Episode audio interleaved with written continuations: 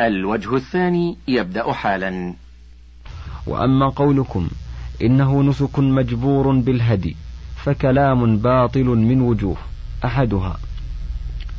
أن الهدي في التمتع عبادة مقصودة وهو من تمام النسك وهو دم شكران لا دم جبران وهو بمنزلة الأضحية للمقيم وهو من تمام عبادة هذا اليوم فالنسك المشتمل على الدم.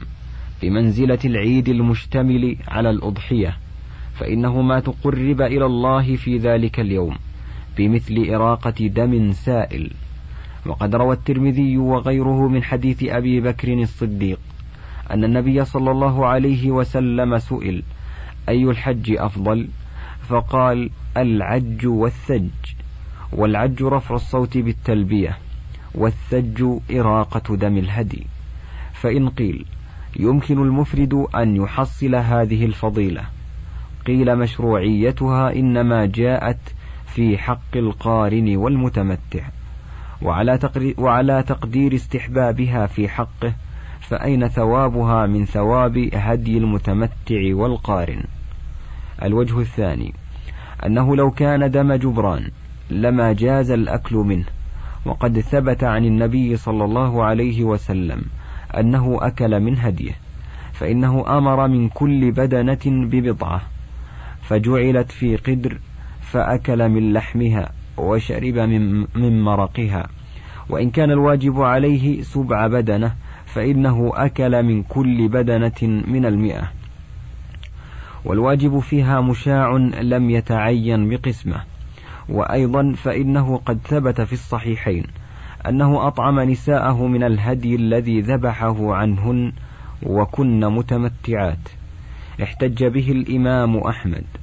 فثبت في الصحيحين عن عائشة رضي الله عنها أنه أهدى عن نسائه ثم أرسل إليهن من الهدي الذي ذبحه عنهن. وأيضا فإن الله سبحانه وتعالى قال فيما يذبح بمنى من الهدي فكلوا منها وأطعموا البائس الفقير. وهذا يتناول هدي التمتع والقران قطعا إن لم يختص به. فإن المشروع هناك ذبح هدي المتعة والقران. ومنها هنا والله أعلم أمر النبي صلى الله عليه وسلم من كل بدنة ببضعة فجعلت في قدر امتثالا لأمر ربه بالأكل ليعم به جميع هديه. الوجه الثالث أن سبب الجبران محظور في الأصل.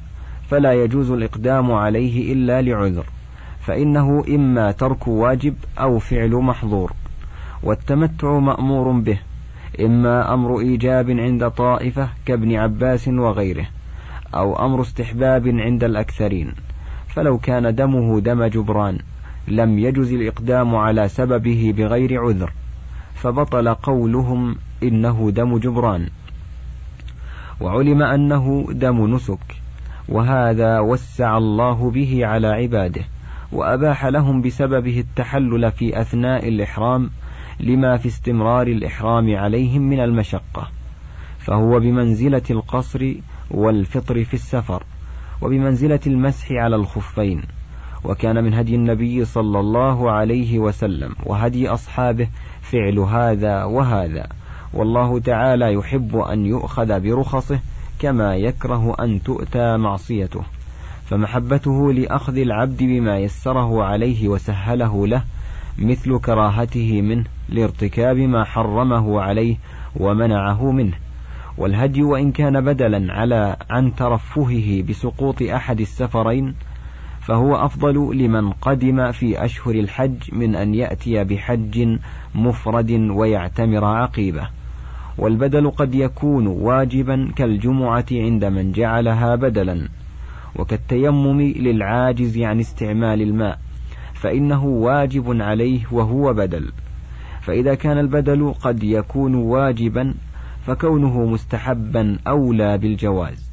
وتخلل التحلل وتخلل التحلل لا يمنع أن يكون الجميع عبادة واحدة كطواف الإفاضة فإنه ركن بالاتفاق. ولا يفعل إلا بعد التحلل الأول. وكذلك رمي الجمار بأيام منى وهو يفعل بعد الحل التام. وصوم رمضان يتخلله الفطر في لياليه ولا يمنع ذلك أن يكون عبادة واحدة. ولهذا قال مالك وغيره إنه يجزئ بنية واحدة للشهر كله لأنه عبادة واحدة. والله أعلم. السلام عليكم ورحمة الله وبركاته. يكمل قراءة الكتاب عليكم الدكتور محمد السبيهين. فصل وأما قولكم إذا لم يجز إدخال العمرة على الحج فلئلا يجوز فسخه إليها أولى وأحرى فنسمع جعجعة ولا نرى طحنا. وما وجه التلازم بين الأمرين وما الدليل على هذه الدعوة التي ليس بأيديكم برهان عليها. ثم القائل بهذا إن كان من أصحاب أبي حنيفة رحمه الله فهو غير معترف بفساد هذا القياس.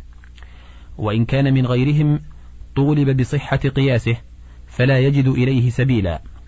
ثم يقال مدخل العمرة قد نقص مما كان التزمه فإنه كان يطوف طوافا للحج ثم طوافا آخر للعمرة. فإذا قرن كفاه طواف واحد وسعي واحد بالسنة الصحيحة وهو قول الجمهور. وقد نقص مما كان يلتزمه. وأما الفاسخ فإنه لم ينقص مما التزمه بل نقل نسكه إلى ما هو أكمل منه وأفضل وأكثر واجبات فبطل القياس على كل تقدير ولله الحمد. فصل عدنا إلى سياق حجته صلى الله عليه وسلم.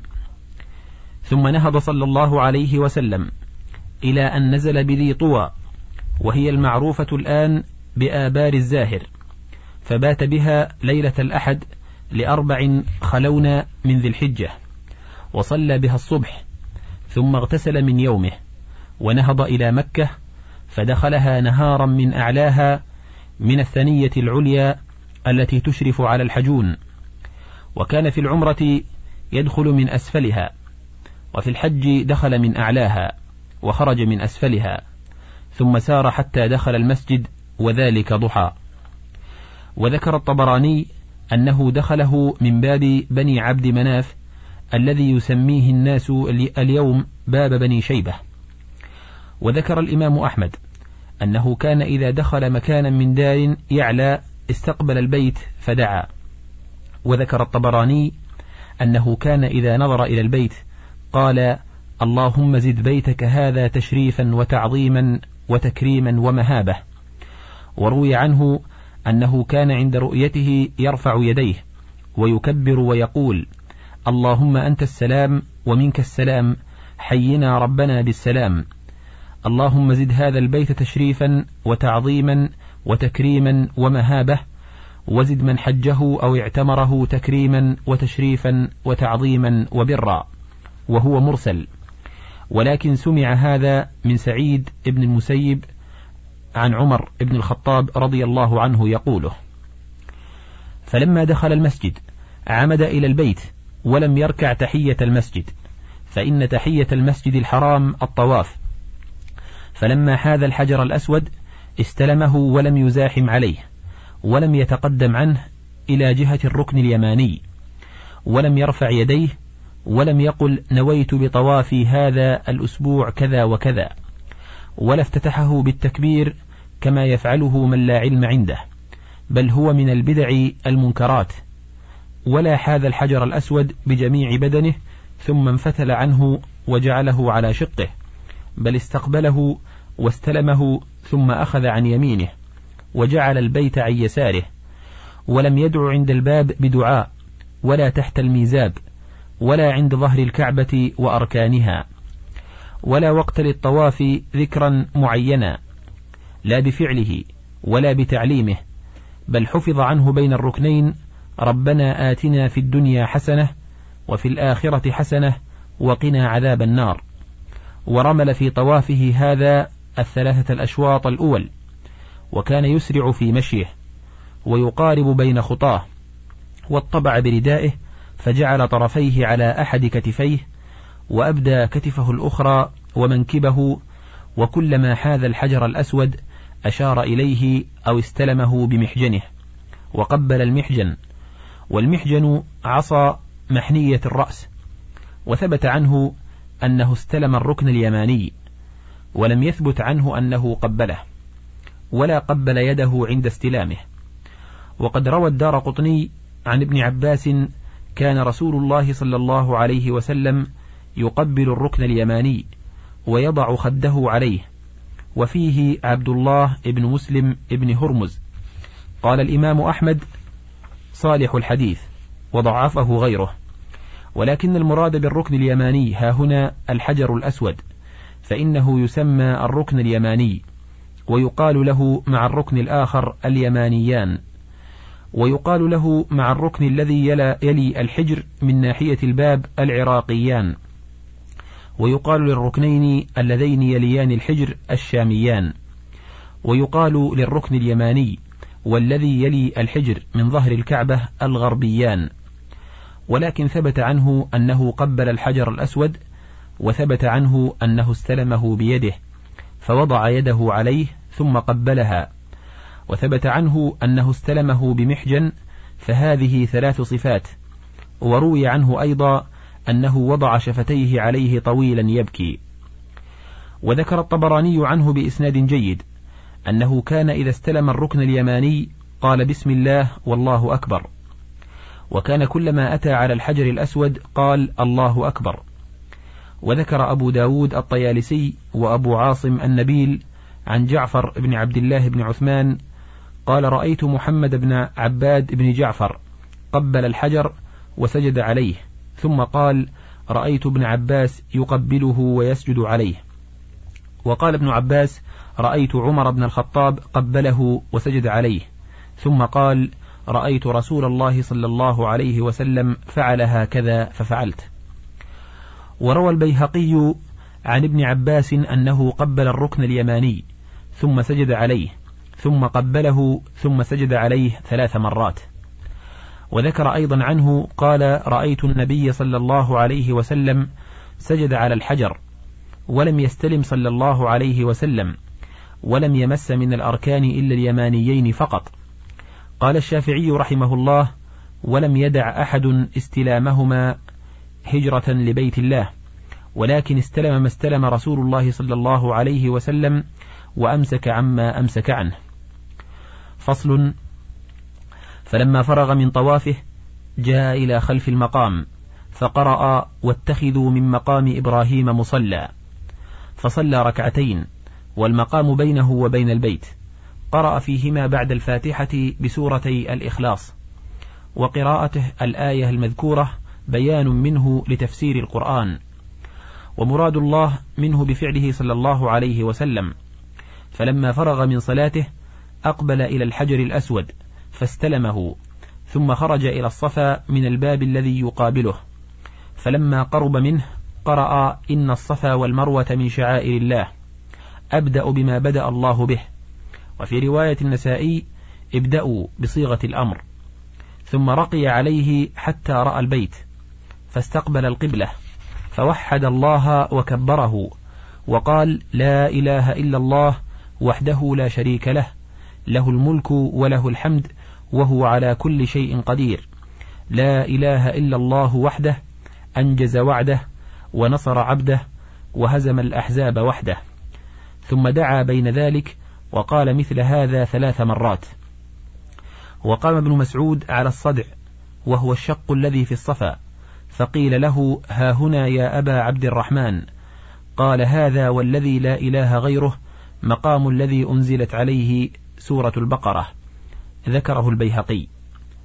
ثم نزل إلى المروة يمشي فلما انصبت قدماه في بطن الوادي سعى حتى إذا جاوز الوادي وأصعد مشى هذا الذي صح عنه وذلك اليوم قبل الميلين الأخضرين في أول المسعى وآخره.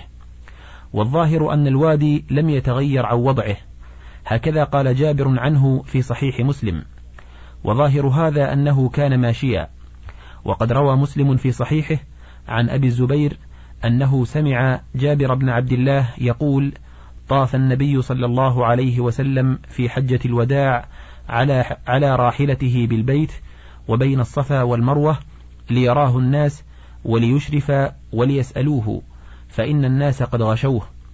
وروى مسلم عن أبي الزبير عن جابر لم يطف رسول, رسول الله صلى الله عليه وسلم ولا أصحابه بين الصفا والمروة إلا طوافا واحدا طوافه الأول.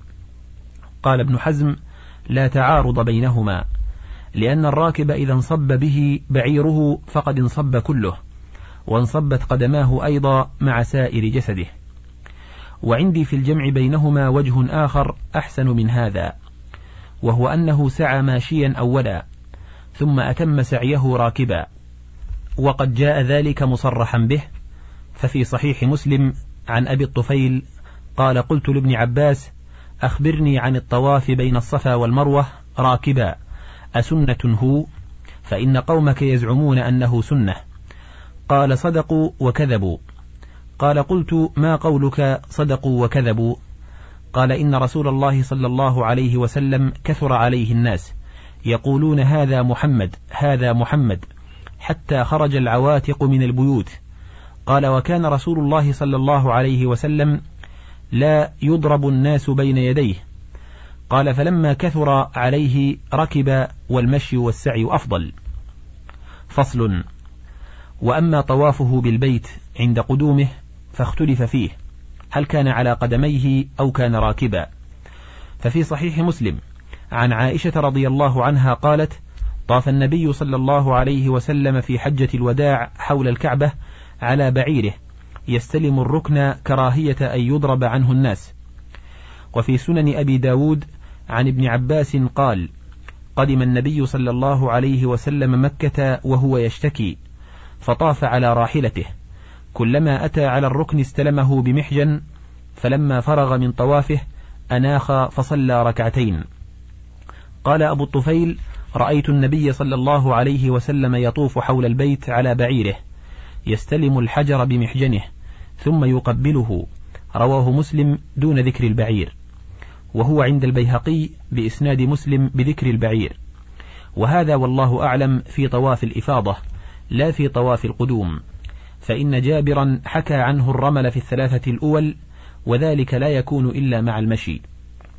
قال الشافعي رحمه الله أما سبعه الذي طافه لمقدمه فعلى قدميه لأن جابرا حكى عنه فيه أنه رمل ثلاثة أشواط ومشى أربعة فلا يجوز أن يكون جابر يحكي عنه الطواف ماشيا وراكبا في سبع واحد.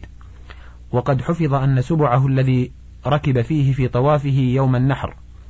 ثم ذكر الشافعي عن ابن عيينة عن ابن طاووس عن أبيه أن رسول الله صلى الله عليه وسلم أمر أصحابه أن يهجروا بالإفاضة وأفاض في نسائه ليلا على راحلته يستلم الركن بمحجنه أحسبه قال فيقبل طرف المحجن.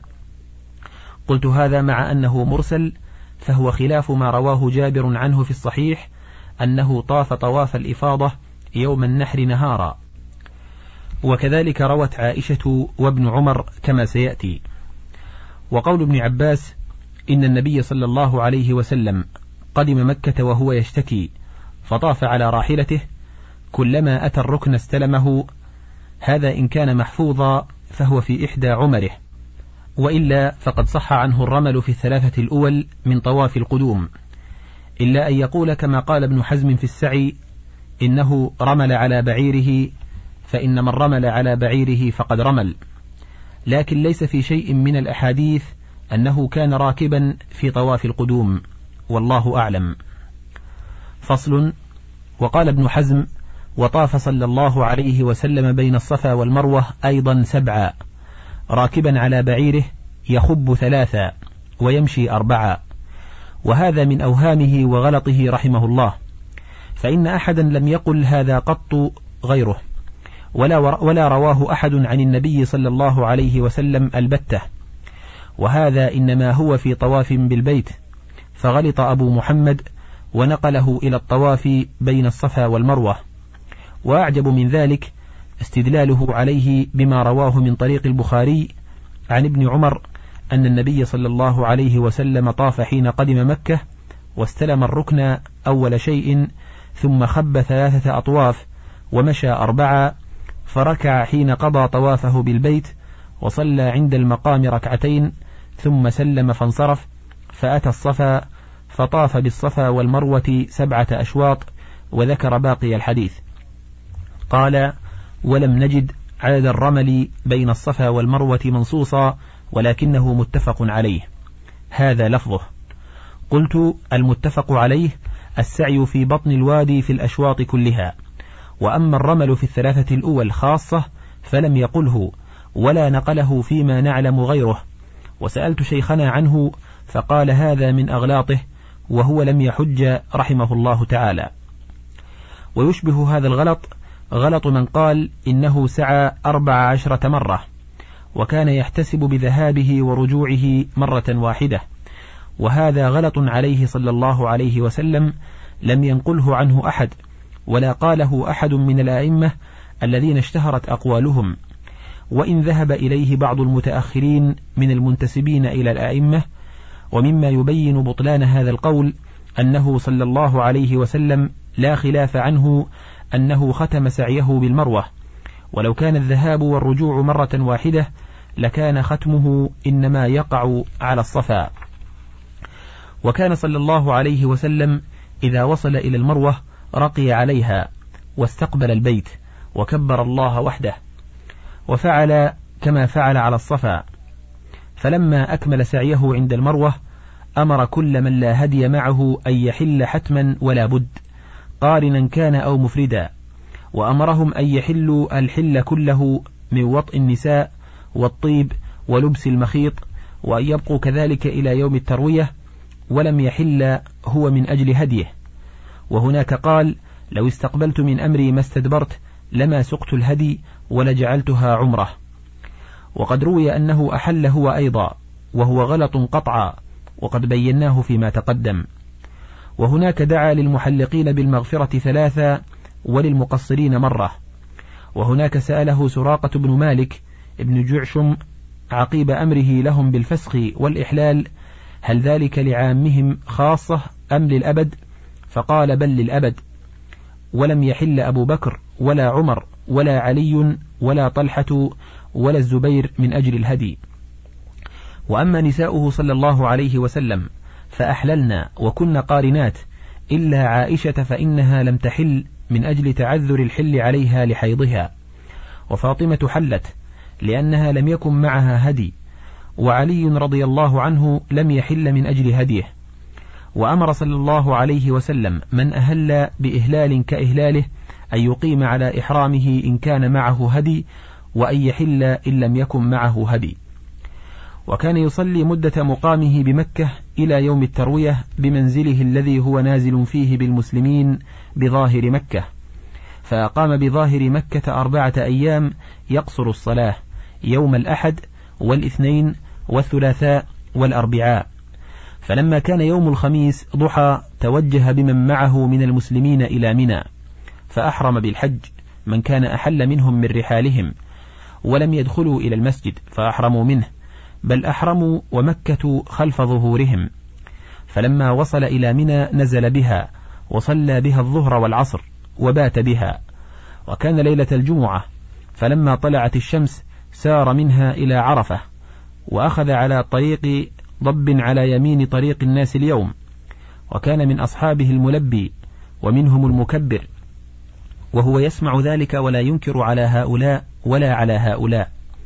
فوجد القبة قد ضربت له بنمرة بأمره وهي قرية شرقي عرفات وهي خراب اليوم فنزل بها حتى إذا زالت الشمس أمر بناقته القصواء فرحلت ثم سار حتى أتى بطن الوادي من أرض عرنة فخطب الناس وهو على راحلته خطبة عظيمة قرر فيها قواعد الإسلام وهدم فيها قواعد الشرك والجاهلية وقرر فيها تحريم المحرمات التي اتفقت الملل على تحريمها وهي الدماء والأموال والأعراض ووضع فيها أمور الجاهلية تحت قدميه ووضع فيها ربا الجاهلية كله وأبطله.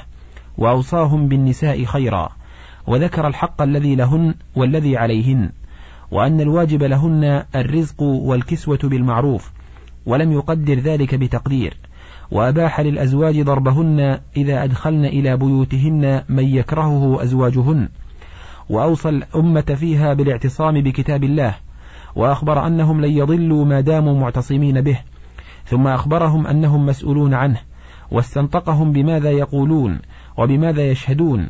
فقالوا نشهد أنك قد بلغت وأديت ونصحت فرفع إصبعه إلى السماء واستشهد الله عليهم ثلاث مرات وأمرهم أن يبلغ شاهدهم غائبهم. قال ابن حزم وأرسلت إليه أم الفضل بنت الحارث الهلالية وهي أم عبد الله بن عباس بقدح لبن فشربه أمام الناس وهو على بعيره. فلما أتم الخطبة أمر بلالا فأقام الصلاة. وهذا من وهمه رحمه الله. فإن قصة شربه اللبن إنما كانت بعد هذا حين سار إلى عرفة ووقف بها هكذا جاء في الصحيحين مصرحا به عن ميمونة أن الناس شكوا في صيامهم النبي صلى الله عليه وسلم يوم عرفة فأرسلت إليه بحلاب وهو واقف في الموقف فشرب منه والناس ينظرون. وفي لفظ وهو واقف بعرفة. وموضع خطبته لم يكن من الموقف فإنه خطب بعرنة وليست من الموقف وهو صلى الله عليه وسلم نزل بنمرة وخطب بعرنة ووقف بعرفة وخطب خطبة واحدة ولم تكن خطبتين. جلس بينهما فلما أتمها أمر بلالا فأذن ثم أقام الصلاة فصلى الظهر ركعتين أسر فيهما بالقراءة. وكان يوم الجمعة. فدل على أن المسافر لا يصلي جمعة. ثم أقام فصلى العصر ركعتين أيضا ومعه أهل مكة وصلوا بصلاته قصرا وجمعا بلا ريب ولم يأمرهم بالإتمام ولا بترك الجمع. ومن قال إنه قال لهم أتموا صلاتكم فإنا قوم سفر فقد غلط فيه غلطا بينا ووهم وهما قبيحا. وإنما قال لهم ذلك في غزاة الفتح بجوف مكة حيث كانوا في ديارهم مقيمين. ولهذا كان أصح أقوال العلماء أن أهل مكة يقصرون ويجمعون بعرفة كما فعلوا مع النبي صلى الله عليه وسلم. وفي هذا أوضح دليل على أن سفر القصر لا يتحدد بمسافة معلومة ولا بأيام معلومة ولا تأثير للنسك في قصر الصلاة البتة. وإنما التأثير لما جعله الله سببا وهو السفر هذا مقتضى السنة ولا وجه لما ذهب إليه المحددون. فلما فرغ من صلاته ركب حتى أتى الموقف فوقف في ذيل الجبل عند الصخرات واستقبل القبلة وجعل حبل المشاة بين يديه وكان على بعيره فأخذ في الدعاء والتضرع والابتهال إلى غروب الشمس وأمر الناس أن يرفعوا عن بطن عرنة. وأخبر أن عرفة لا تختص بموقفه ذلك بل قال وقفتها هنا وعرفة كلها موقف. وأرسل إلى الناس أن يكونوا على مشاعرهم ويقفوا بها فإنها من إرث أبيهم إبراهيم. وهنالك أقبل ناس من أهل نجد فسألوه عن الحج فقال الحج عرفة. من جاء قبل صلاة الصبح من ليلة جمع تم حجه أيام منى ثلاثة. فمن تعجل في يومين فلا إثم عليه ومن تأخر فلا إثم عليه. وكان في دعائه رافعا يديه إلى صدره كاستطعام المسكين وأخبرهم أن خير الدعاء دعاء يوم عرفة. انتهى الشريط الثالث والعشرون من كتاب زاد المعاد في هدي خير العباد وله بقية على الشريط الرابع والعشرين.